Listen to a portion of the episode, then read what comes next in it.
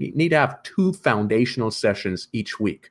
And I and I just don't mean that from a training perspective. That's also from a a, a full presence perspective where you are completely engaged. The world is shut out.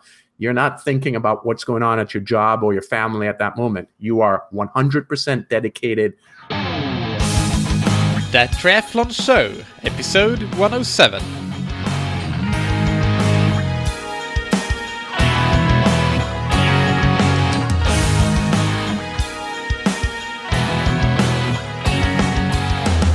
Hey, what's up, everybody, and welcome back to another episode of That Triathlon Show, the podcast presented by scientifictriathlon.com. I'm your host, Mikael, and today I bring on the third ever, I believe, repeat guest, uh, and that is Jerry Rodriguez, a triathlon swim coach that many, many, many of you will know from Tower 26. They have uh, an excellent podcast called the Be Race Ready podcast. And Jerry was on all the way back in episode 3, where we discussed mostly uh, technique and uh, the technical aspects of swimming, simplifying that, distilling that down to the three most important elements. So I highly recommend you check that out. But today we go more into what the actual swim training of a triathlete should be like and what it should not be like, importantly. So, Jerry Rodriguez, just quickly, as I mentioned, he's the head coach at Tower 26 in Los Angeles, California, and he's been coaching for 35 years. And he started, he's got a swimming background, but started coaching triathletes in swimming right away. So he really, really specializes in in coaching triathlon swimming and makes the important distinction of swimming and triathlon swimming, which is why I think he's uh, such a fantastic coach to follow and learn from. And as I said, his podcast, the Be Race Ready podcast, is really the best place to follow him. It's uh, just amazing. It's one of those podcasts that you can go back and listen to episodes many times over and, and just really try to absorb all the information. We'll get right into the interview with Jerry after thanking our sponsors. We have Precision Hydration, and uh, Andy, the founder, recently wrote a great blog post that I mentioned before, but I think it's super important because I know that a lot of you are training for Ironman races at the moment, and this blog post is about how much dehydration you can tolerate during an Ironman. And uh, although this is very individual and may vary even within an individual depending on the day, the climate, and so on. It usually falls somewhere between 2 to 4% of body weight for most people. And as you know, getting your hydration right and your sodium intake and electrolyte intake right is crucial in those longer events and you can get your first box of Precision Hydration electrolyte product for free on precisionhydration.com when you use the promo code that triathlon show all one word. This episode is also sponsored by Triathlon Corner, a triathlon webshop that you can find on triathlon-corner.store. They also have a great promo code for 10% off all purchases in the entire webshop and the code is the same that triathlon show all one word all caps. Whether you're looking for a new wetsuit running shoes bike computer or power meters they have it all plus much more clothing gear gadgets and gizmos make sure that you check them out and use that promo code that triathlon show on triathlon-corner.store all right so now let's get into the interview with jerry rodriguez So today it's my great, great pleasure to welcome back as a repeat guest on that triathlon show, Jerry Rodriguez from Tower 26. Jerry, how are you today? I'm good. Uh, thanks. How are you? Thanks for having me on again super good and uh, very excited to get going. We already had a really good pre-interview chat, so so we're all warmed up. I, I want to say, and and the topic that we have today. Well, first a little bit of background. You were on episode three of uh, this podcast, and that's still one of the uh, top five, top three maybe downloaded episodes that we have, and that was on uh, your swimming technique teachings, and uh, so so the listeners are very much encouraged to go and listen to that. It will be linked to in the show notes and everything. Today we're going to talk more about the actual training prescription and how to get it right, how what mistakes people do in it when it comes to swim training and swim training for triathlon specifically, which uh, is something that you really, really specialize in. So let's maybe start with a few common mistakes that triathletes make in their swim training planning and prescription. Can you talk about that? Uh, of course. You know, it, it's interesting. I, I gave quite a bit of thought to this because I think there are many things many mistakes, at least from this coach's perspective, that triathletes make. But what I did was I went through and I ranked them in order of priority. So I thought I'd talk about two or three, just um, that, that that that that would hit sort of the the, the, the macro target. Number one, I think the most important or the biggest mistake, and you might laugh at this, Mikael, but they don't swim. I do laugh. They don't. It's like okay, uh, you pick a race and you put it out there in the calendar, and um, on a few weeks before, it's like, oh, there's that swim part of it. Let me uh, take a swim lesson or call up whatever whoever my local program might be and see if I could get two or three weeks of swimming in. That is probably the biggest mistake that I see uh, uh, out there. It's because the swim is only 10% or so of a half Ironman or Ironman race, it's sort of put to the back burner. So obviously that's a big, big problem. Uh, un- unfortunately, those are some of the folks that get into the most difficulty in races, uh, th- th- thus being un- you know by being unprepared. Um, I think another one that I see quite a bit is there is a uh, a thinking process by many athletes that technique is the sort of the holy grail they get involved in the sport or they pick a race to do and think, you know, I got to go take a swim lesson and get my technique fixed because I'm having difficulty or whatever the reasons may be. And I think there's sort of an almost an oversubscription of this thing that technique's going to fix everything. So I think that's the second one. Uh, not recognizing that technique is important, but for the most part, a lot of triathletes have pretty decent technique they just haven't don't realize that it's a delicate dance between uh, the technical demands and the, the, right training protocols. And most think that because perhaps, or many think, I should say, that be, because uh, you swim and get a little bit winded, uh, that it's a technical problem. It's usually not. It's a specific muscular endurance issue. You might be super fit and running, but it doesn't mean you hop in a swimming pool and, and you're going to be able to swim a bunch of laps. So that's another one. And and then for the folks that do train and, and put a fair amount of time into their uh, into preparation, so here's your audience that's actually been a little bit more thoughtful and put planning into it and realize I do have to spend time swimming. Many swim at uh, one gear effort, sort of a steady state, or they don't really vary outputs very much. Uh, or they've decided or f- believe that they really just have sort of two gears on and off. And it's sort of better to stay in the off gear because when they really try to go fast, their heart rate blows up too much. So let's swim at this other effort level that they're very comfortable at. So we see a lot of that.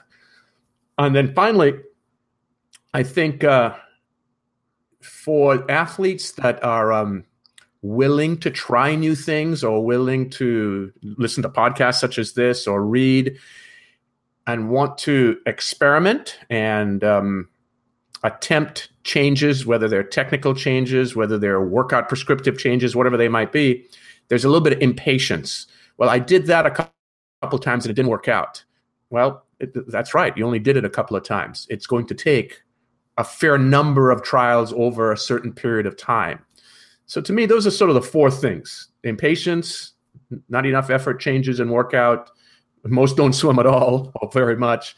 And then thinking technique is sort of the, the holy grail. I, those are the four that I, I would rank the most four, the, the four important ones that I've observed over my, God knows, 35 years of doing this.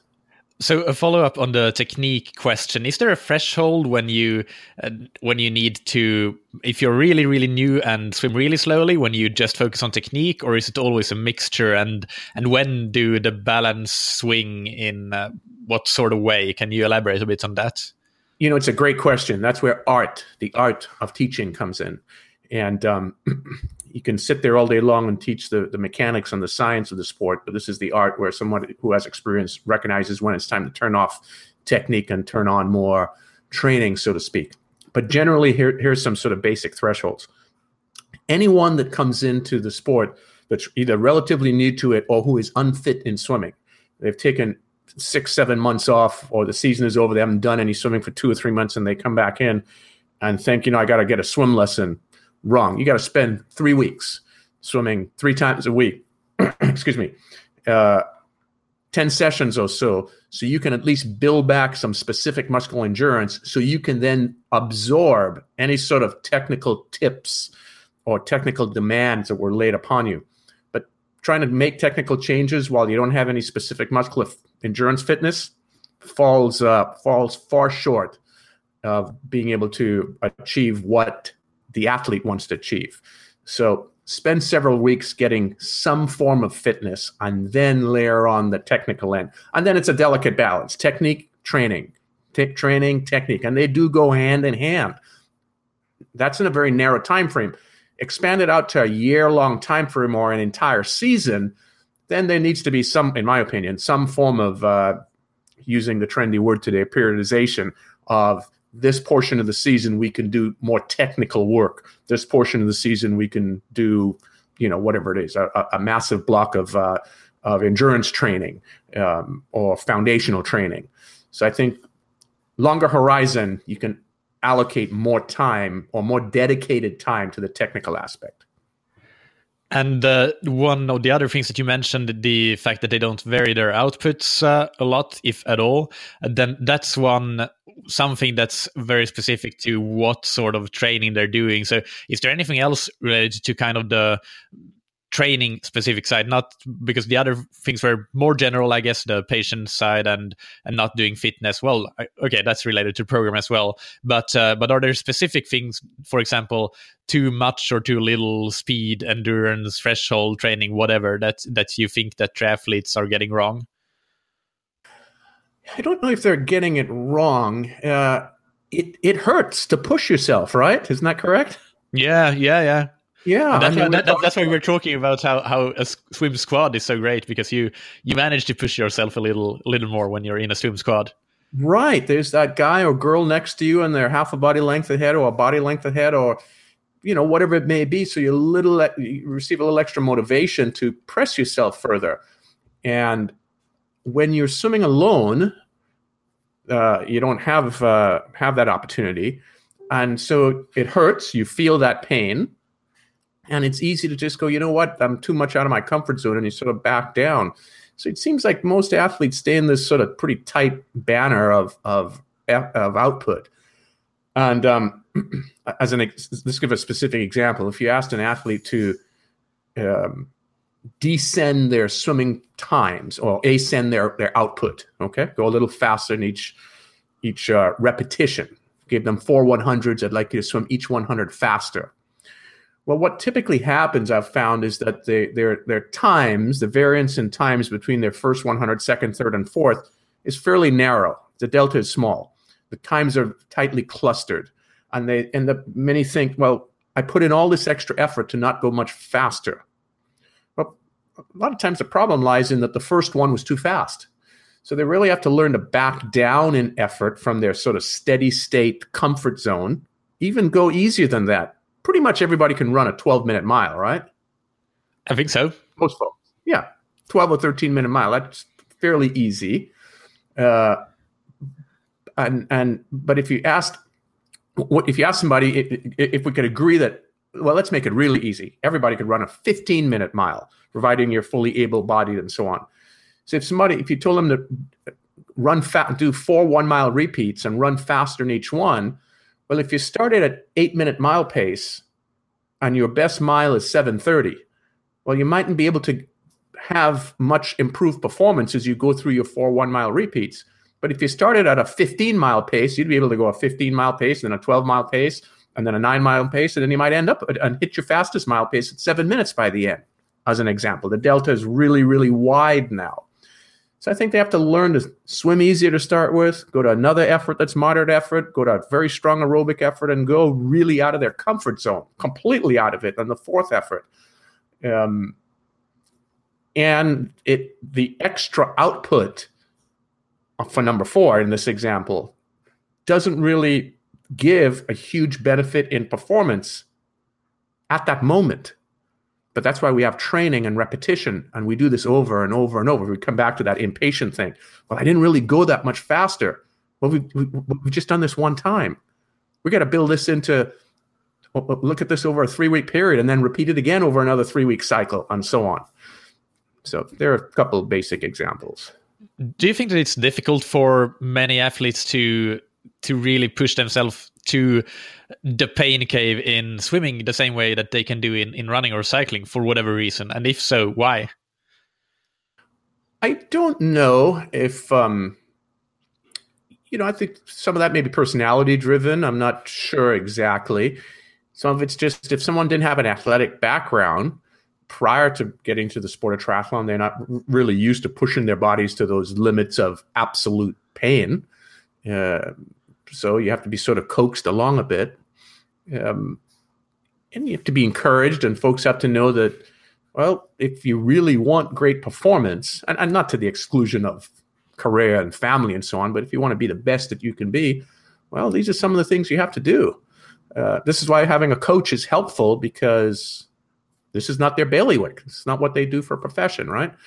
So they need some guidance. So that's that's a great segue into talking about the the right training prescription then. And uh, as you said, what was it, 35 years in, in coaching, and you started with with triathletes right away and coaching them to swim, if uh, if I'm not mistaken. So so what's your take uh, if you give us a broad overview of uh, of the right training prescription for swimming? Well, I, you know, I don't know if there's a right training prescription. There's what I've sort of become uh, more you know aligned to over the last decade or so after trying many different things and coming from a swimming background although i started coaching triathletes first in 1983 um, I, I, think there's a there's some misinformation in the sport of triathlon from the swimming perspective at least. That is being managed as time goes on because the sport is relatively new compared to many other sports, right? So it's getting better and better. If we look at the 90s, I'll give a little historical perspective. In the 80s, there were no coaches, uh, none to my knowledge. And by the time the 90s came around, there were a few more coaches. And then into the 2000s, you started getting a lot of coaches because the sport then became an Olympic sport. So there's been a progression of coaches. Uh, uh, of uh, the quantity of coaches, I should say, over the decades. In the the, the 90s, there, there was um, a particular way of, of even, because very few people were doing it, teaching here's what should be done on on the swim and some of it was very traditional and some of it came from uh, coaches that were swim coaches well that's fine. Some of it does apply and it's very important, but not all of it applies. And I've used this example, and I can't recall if we did it in our last podcast uh, when you interviewed me, but it's more than 100 episodes ago. So let's uh, just take it again if that's the case. Okay. Yeah. I'm sorry about that. Um, if I've used the example of Usain Bolt, a, a terrific runner, but not because he's a terrific runner, we would hire Usain Bolt's coach to coach us in a half marathon run in a triathlon. The, the guy coaches an athlete that runs a 10 second race. Uh, 19 seconds if he decides to double the distance and go at 200. And that's it. So the training prescription, the technical prescription, everything would be completely different for somebody who's running a half marathon in a triathlon or even a 10K in an Olympic distance, needless to say, a marathon in an Ironman.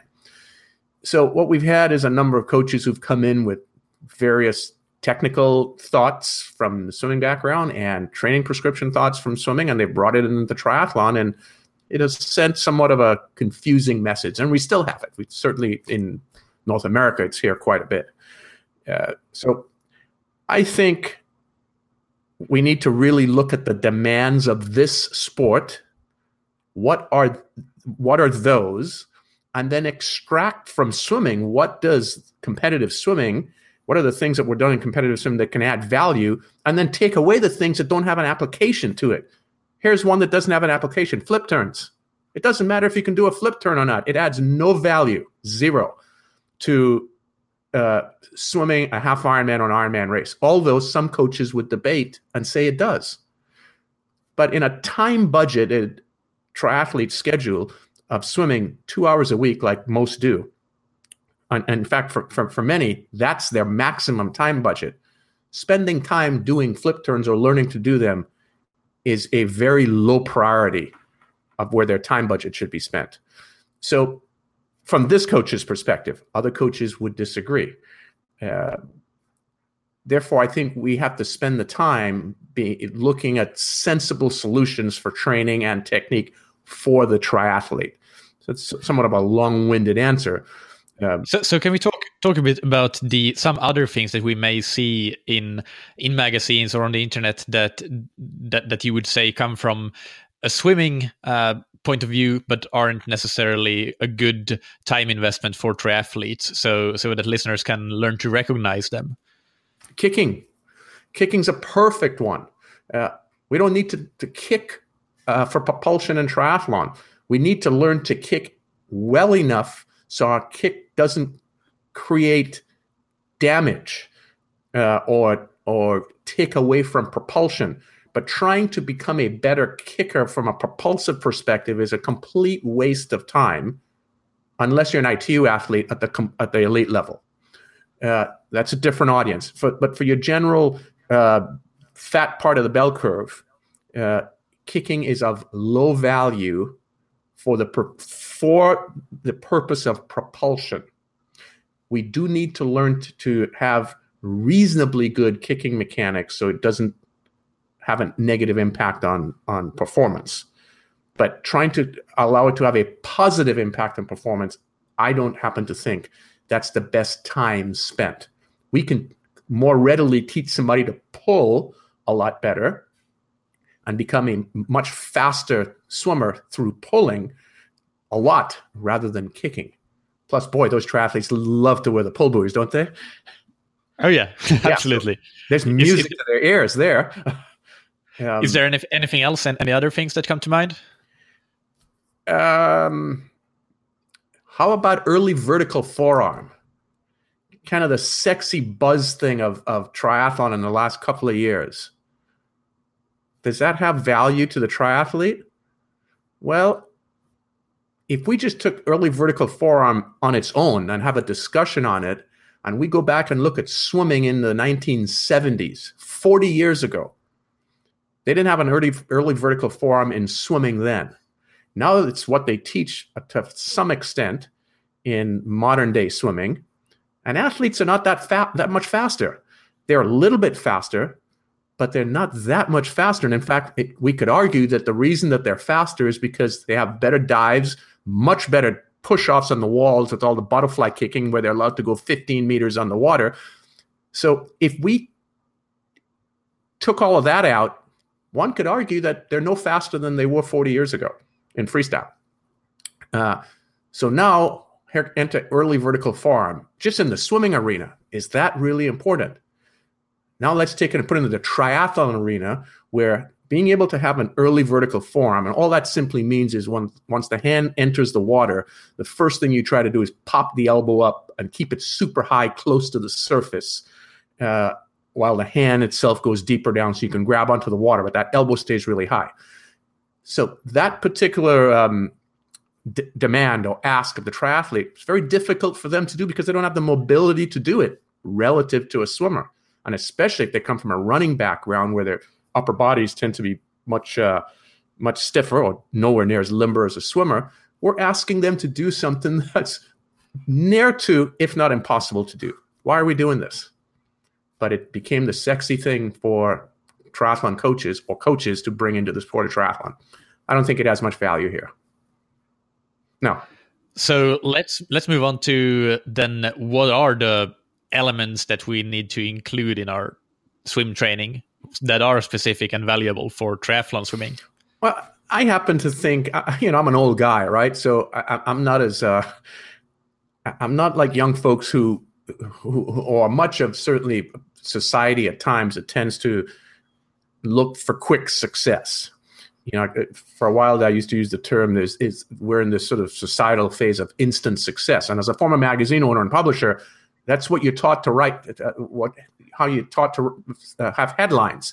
You know, five tips to to do this. Become, you know, buy real estate in 30 days. Uh, th- three tips to to achieve success overnight. Become a millionaire in six months. I mean, everything was just time crunched uh, the, the grabbing headlines to get somebody into the story.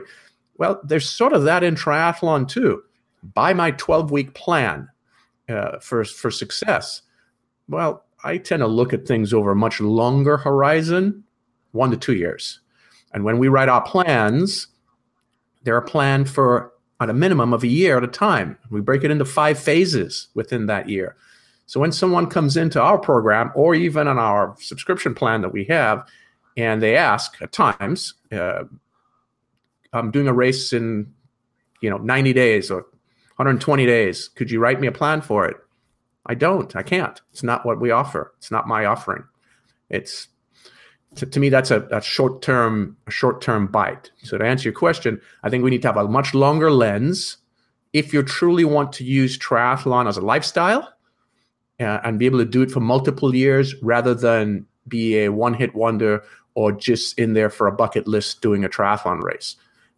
That's just not my customer to start with. I prefer to have this as a lifestyle and teach people to look at things from a longer term perspective. So, longer lens, number one, at a minimum, look at this at a year, break it into some phases, and then, you know, lay out your plan and work your plan. Yeah, it uh, takes a long time to become an overnight success, as they say. I, w- I was just having an interview. I don't remember know if it will be released before or after yours, but with a teammate of mine that uh, uh, she won the her age group uh, three times in the European Championships uh, for the Olympic and sprint distances, and uh, it she started as an adult and completely new to swimming and everything, but uh, worked consistently for 10 years and then she she got her wins. And and that's kind of uh, it was very motivational and i think that will be very very educational as well to to realize that that long term lens is really what it takes if you want to to become really good at something. It's like with the 10,000 hour rule whether you believe that that's uh, a fact or not but but there's definitely value in the well, you said in it, the actual concept. you, you mentioned it just a minute ago. You used a wonderful phrase uh, becoming an overnight success. I use this example in a talk that I gave about Gordon Ramsay, who many folks may know, especially Europeans, uh, you know, the, the chef. Uh, and um, Gordon has a coach in uh, in his home homeland, but when he's in the United States, he swims in our program. And I use Gordon as an example. Many folks know the name, and you've seen him on TV as a celebrity chef and so on. But if you know Gordon's story, it took him 17 years to become an overnight success. No one saw the 17 years when he was working in the kitchen, sweeping the floor to start off. And then you climb your way up to become this Gordon Ramsay quotations overnight success. But it, mm, it was absolutely it was a lead up. Yeah, yeah. So so uh, what how do you structure your workouts you i know that we we can kind of weave in your subscription program and how that that works as well. Many listeners probably listen already to your podcast, the Tower 26 Be Race Ready podcast, uh, which I highly, highly recommend that you do if you don't already. Uh, so so you have usually two key sessions every week that uh, that are kind of the must do sessions. And and uh, can you expand upon what goes into them? And you can pick really any time of the year, like what are you doing now, for example, and and then if you can highlight why that's important for triathletes to do what you're doing and why you're doing it? So I think, Mikael, you know, we we have to look at this through through the um, from a very macro perspective and how does triathlon fit into let's remove an uh, a pro athlete for a moment and just look at the amateur how, how does triathlon fit into your lifestyle into your career into your um, your other sports or hobbies and into your family and you start with a budget a time budget that you're able to allocate to training and training meaning swim bike run and, and any other pieces of training you would adding, strength training, whatever it might be. What is your time budget, your total allocated number of hours you can spend a week? And then with the assistance of some sort of professional, I would encourage athletes to use a coach to help them then break out what portions would be uh, segmented for each sport. This many hours for swim, this much for bike, this much for run. And, and by the way, those that prescriptive amount would vary depending on an athlete's strength or weakness. Somebody has who's a terrific swimmer would not need to uh, have the same ratio of some, uh, somebody who has no swim background, as an example. So once you have that allocated out, and now you get down to the, your specific question as to the swim, most athletes are going to have, uh, uh, or many, I should say, would have maybe swim two to three times a week. Well, if you're going to swim just two times a week and that's it, they both have to be key sessions. Each session has to have hit many of the, the, the highlights of what needs to help them along in progression. If they have three times a week, then on a minimum, two need to hit that hit those highlights. If you have four times a week to swim, again, at least two have to hit the highlights, and then three and four could have different variations of of, of uh, supporting elements. But I happen to think you need a couple times a week of those injections of of for, and, and, this would apply for both all, all three sports, not just swimming. You need to have two foundational sessions each week, and I and I just don't mean that from a training perspective. That's also from a a, a full presence perspective where you are completely engaged. The world is shut out. You're not thinking about what's going on at your job or your family at that moment. You are 100% dedicated uh, emotionally and physically to the activity for those two times. So, all of our sessions, as it relates to whether it's our subscription plan or our location based program, there are two key sessions and then there are supporting sessions after that. And that's and there's some simplistic reasons for that. Uh, folks have family commitments, they have travel related to their jobs and so on. So if you had a plan that had three or four workouts of swimming in this case, since that's what we're talking about, and they had to miss something, miss one or two of their sessions during the week, don't miss the key sessions. You know what the bullseye sessions are. So drop the others. You got to nail these two down. So there's that specific portion as to why. And uh, in, as for the key sessions, uh, is there recommendations for how long they need to be? Again, that would de- be determined by the the where the athlete is in their progression. Do they have a background in swimming or not? What they're trying to achieve, and so on.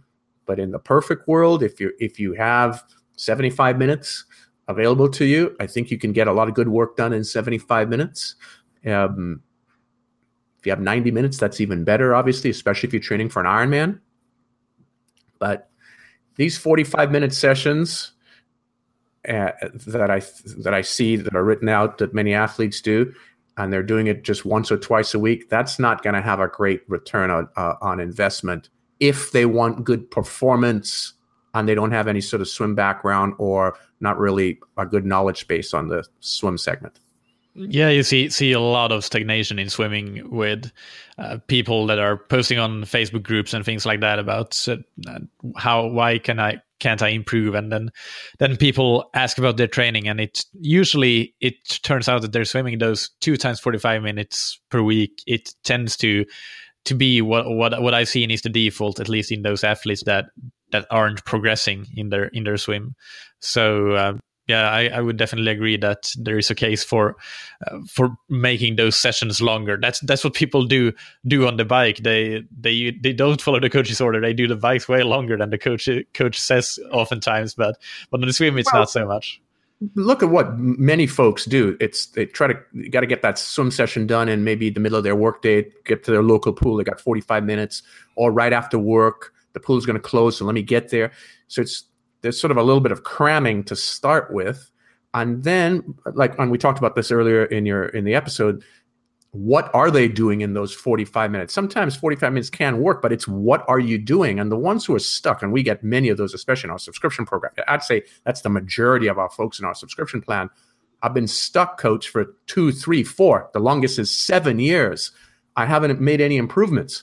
And um, when you review what they've done well yeah you're not going to make any improvements doing that uh, why it stayed the same every year at least you haven't slid backwards but you stayed stationary. So let's break you out of that stagnant pattern. We've got to do, you know, stimulate different uh, different training protocols. So let's talk a bit, bit more about the subscription program, and, and maybe maybe we can uh, highlight one of those uh, examples that you mentioned. Somebody who has plateaued, since there are so many that seem to be stuck in in one uh, one speed at uh, one level in their swim, and how using the the program has has helped them. First, if you give us an overview of what the, the program really is, how it works for those listeners that don't know about it, but then if you can get into into some case study like that.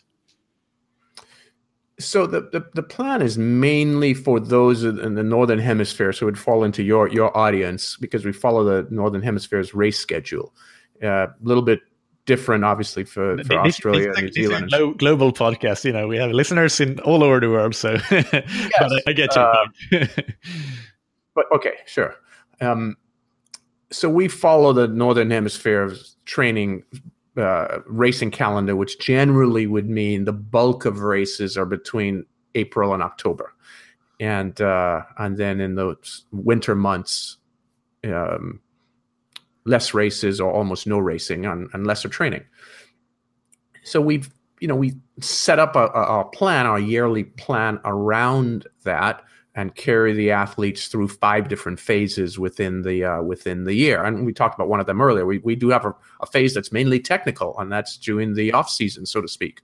And then we have a foundation phase, which we're in right now, and then we have some skill building for open water, and then we're in our race phase. So there are a number of different phases.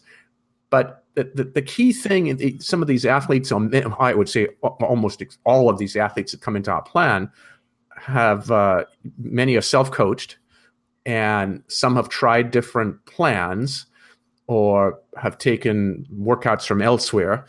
But there's been no sort of um, macro plan as to why the workout what what's the value of the workout that they're doing. It's it's it's one workout in a 12 week plan. Oh, it's a workout that you know here's what my friend's doing that he or she told me that worked for them really well. Well, not because it worked for them means it's going to work for you. So this is much more methodically and carefully laid out. And in fact, if you went or your audience went and listened to our most recent episode, which I think is number 46, um, uh, or you can just go to uh, tower26.com and click on podcast. And the most recent episode as of today's date which we're talking on the 13th of february. So the the episode that's prior to this date. That episode we interview jamie who was one of our in fact uh, one of our podcast listeners who had been stuck for a few years. And she sent in a question. I answered the question on air. And based on her question alone I felt, oh my gosh, this poor lady has been working hard for two or three years. on just the mere fact of the question that she asked, which was, by the way, if I started doing flip turns and workout, will that help? Just that question alone told me everything I needed to know about why this lady has not improved in her swimming. And I made her an offer join our plan. If you don't improve, I'll give you all your money back. Here she'd been stuck for three years.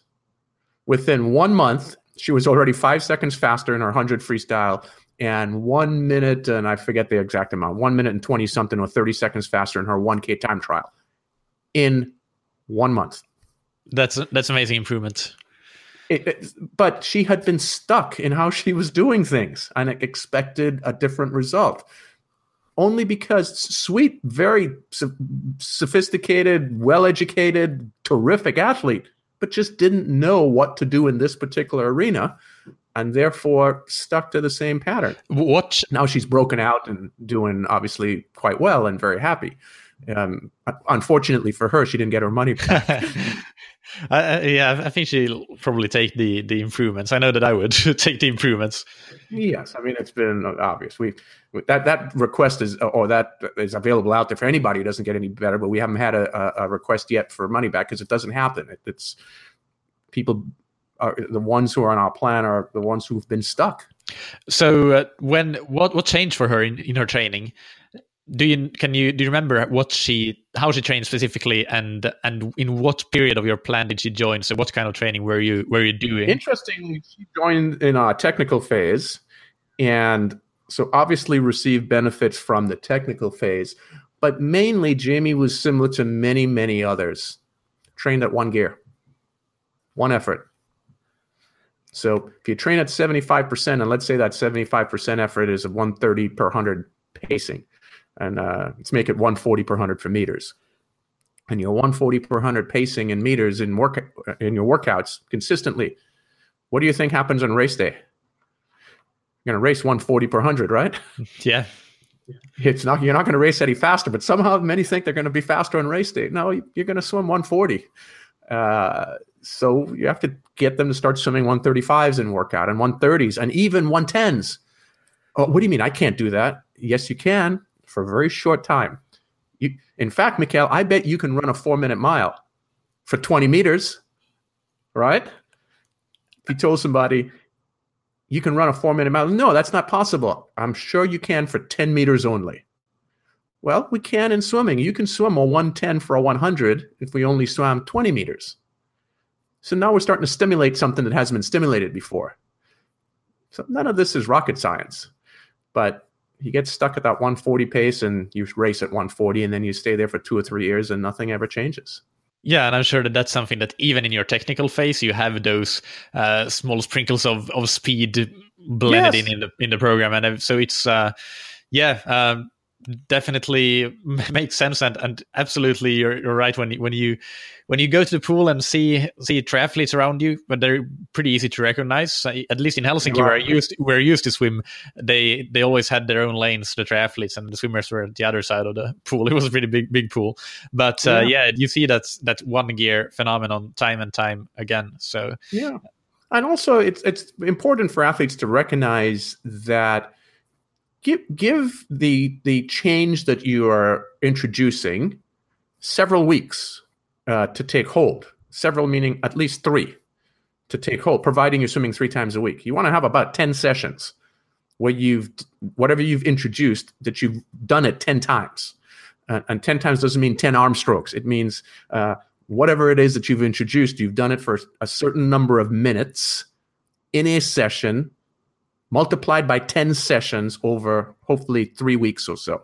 No more than four weeks, but definitely three weeks would be ideal. And 10 opportunities to see some sort of change. You know, need to stimulate, re-stimulate, keep doing it. Doesn't happen in just one or two times, especially if it, if if one has never been an athlete. Uh, it it has to be um, stimulated out. If one was an athlete, it now has to be sort of it'll resurface, but it's still going to take some time. It's in there, needs to come out. But those who haven't had any sort of athletic background, well, we now started. We have to train it, and it'll happen. It does happen. Happens to everybody. They get better. I started thinking there when you said uh, three times per week. Do, what do you have any uh, any suggestive uh, thoughts on what happens if you increase your swimming from that normal two times per week to three times per week? I know that's something that interests at least myself because of the athletes that I coach. So I coach 15 athletes, and I think that 11 or 12 of them probably swim two times per week. That's basically what they have uh, have time for uh, allocated. But but can you see really significant benefits by bumping it up to three, or what, what's your take on that? Absolutely. Let's do let's do this in math. You sound like a very scientific guy to me. If you did something twice a week and then you went to 3 times a week, what's the percentage increase? Oh, you make me calculate 50. 50%. Most people would think a third, but it's a 50% increase. You've therefore increased what you've been doing by 50%. And if you had no background in that activity before, boy, you better believe that's going to be a huge benefit if you have the time budget for it. So, yes, going from two or three times to, to three times a week, massive benefits. Yeah, and that's uh, obviously we assume here that that you're doing the right thing in, in the pool or some, yes, something along the right directions. So, uh, final thing, uh, we've actually we have had the rapid fire questions with you, so I'm not going to make you do them again, but instead let those are always fun. Though. I like those. yeah, but I, I, I don't well. Yeah, let's skip them because I haven't really prepared. But yeah, I can ask you one more question that I started to introduce more recently that you haven't answered. But before that, uh, uh, final uh, words about the subscription programs. Where can people find out more about that and how to join and that sort of thing? Oh, thanks for thanks for bringing that up. Uh, they can go to coaching.tower26.com. Coaching.tower and that's T O W E R 26.com. And all the all the info is right there. Perfect. And then the one rapid fire question that I'm pretty sure that you didn't answer uh, when you last were on is who's somebody in uh, triathlon, swimming, or endurance sports that you admire and look up to?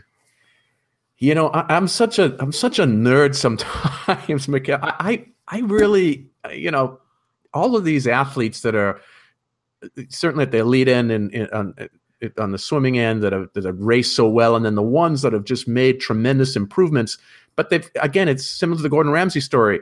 Like let's take uh, Richard Murray from South Africa. Here's a guy who just wasn't a very good swimmer, and now over the last several years, he's just progressed a little bit each year, and now he's you know close to be, being at the front pack.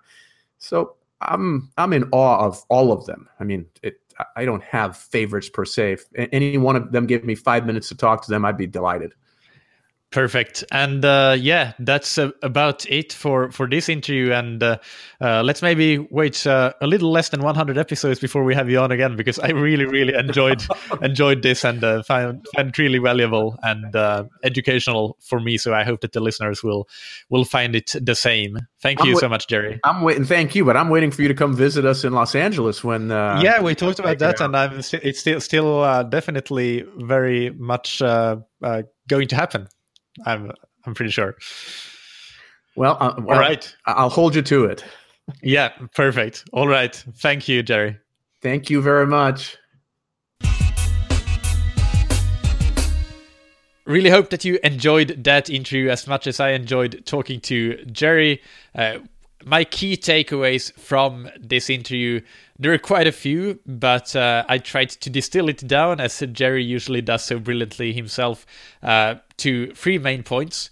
And the first one is uh, we've talked about this many times before on this podcast but don't think you can just work on technique and and become faster.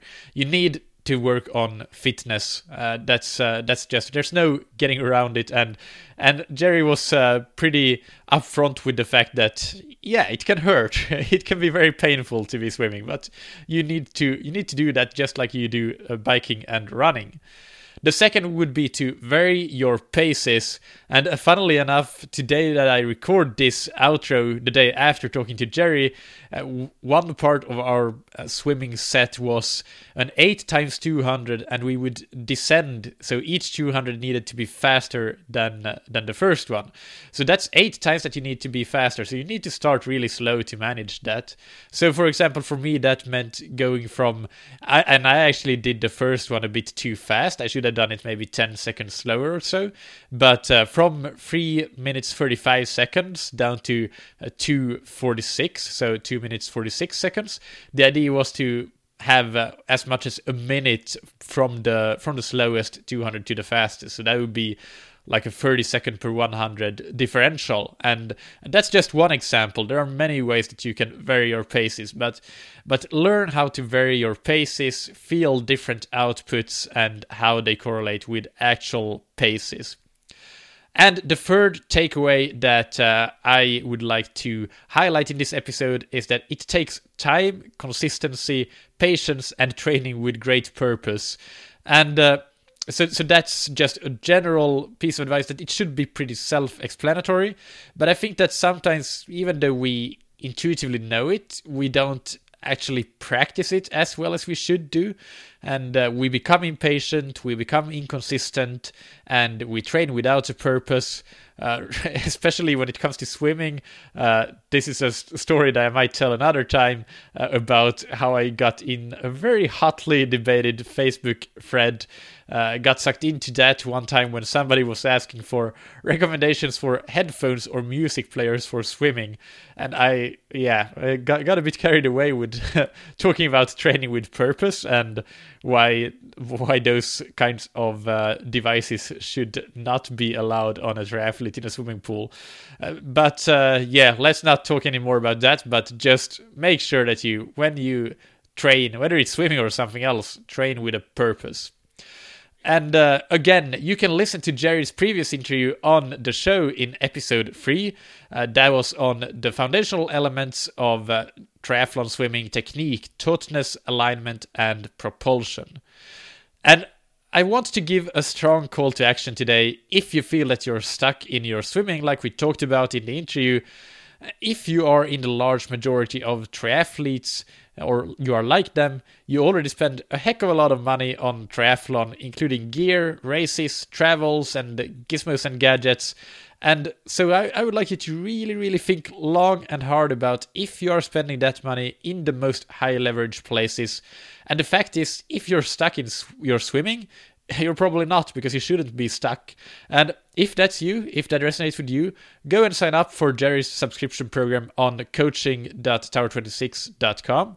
Uh, I'll link to that in uh, the episode description and the show notes. And you heard him, it's a completely risk free investment. You get your money back if you don't improve. Uh, which means that you likely won't get your money back, but hey, you'll improve. So, and I have no affiliation with the program, don't get any sort of kickbacks for saying this.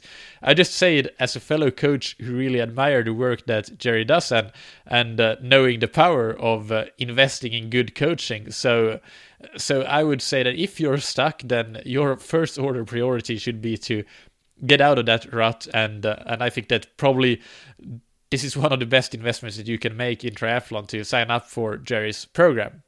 If nothing else, if you don't already, make sure that you at least start listening to the Be Race Ready podcast. All right, so the next episode on That Triathlon Show is an interview with JoAnn Dahlkoetter. She's an amazing sports psychologist and a former elite athlete herself.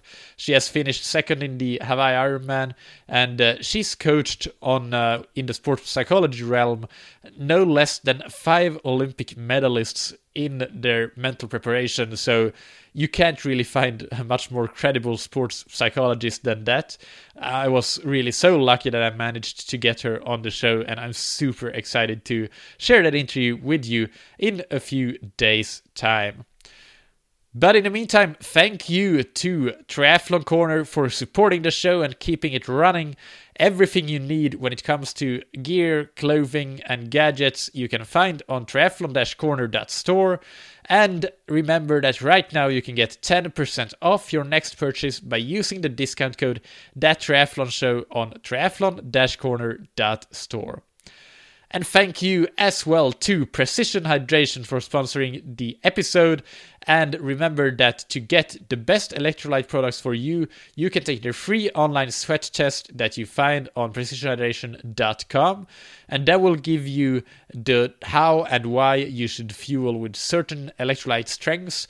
You will get uh, yeah a highly specific plan for what to do before races in the preload phase, what to do during races, and even a, a bit about what to do after races. Although the before and the during are definitely the most important parts when it comes to hydration and electrolyte balance. Again, use the discount code that triathlon show, all one word, to get your first box for free. Thank you, as always, for listening. Keep training smart and keep loving triathlon.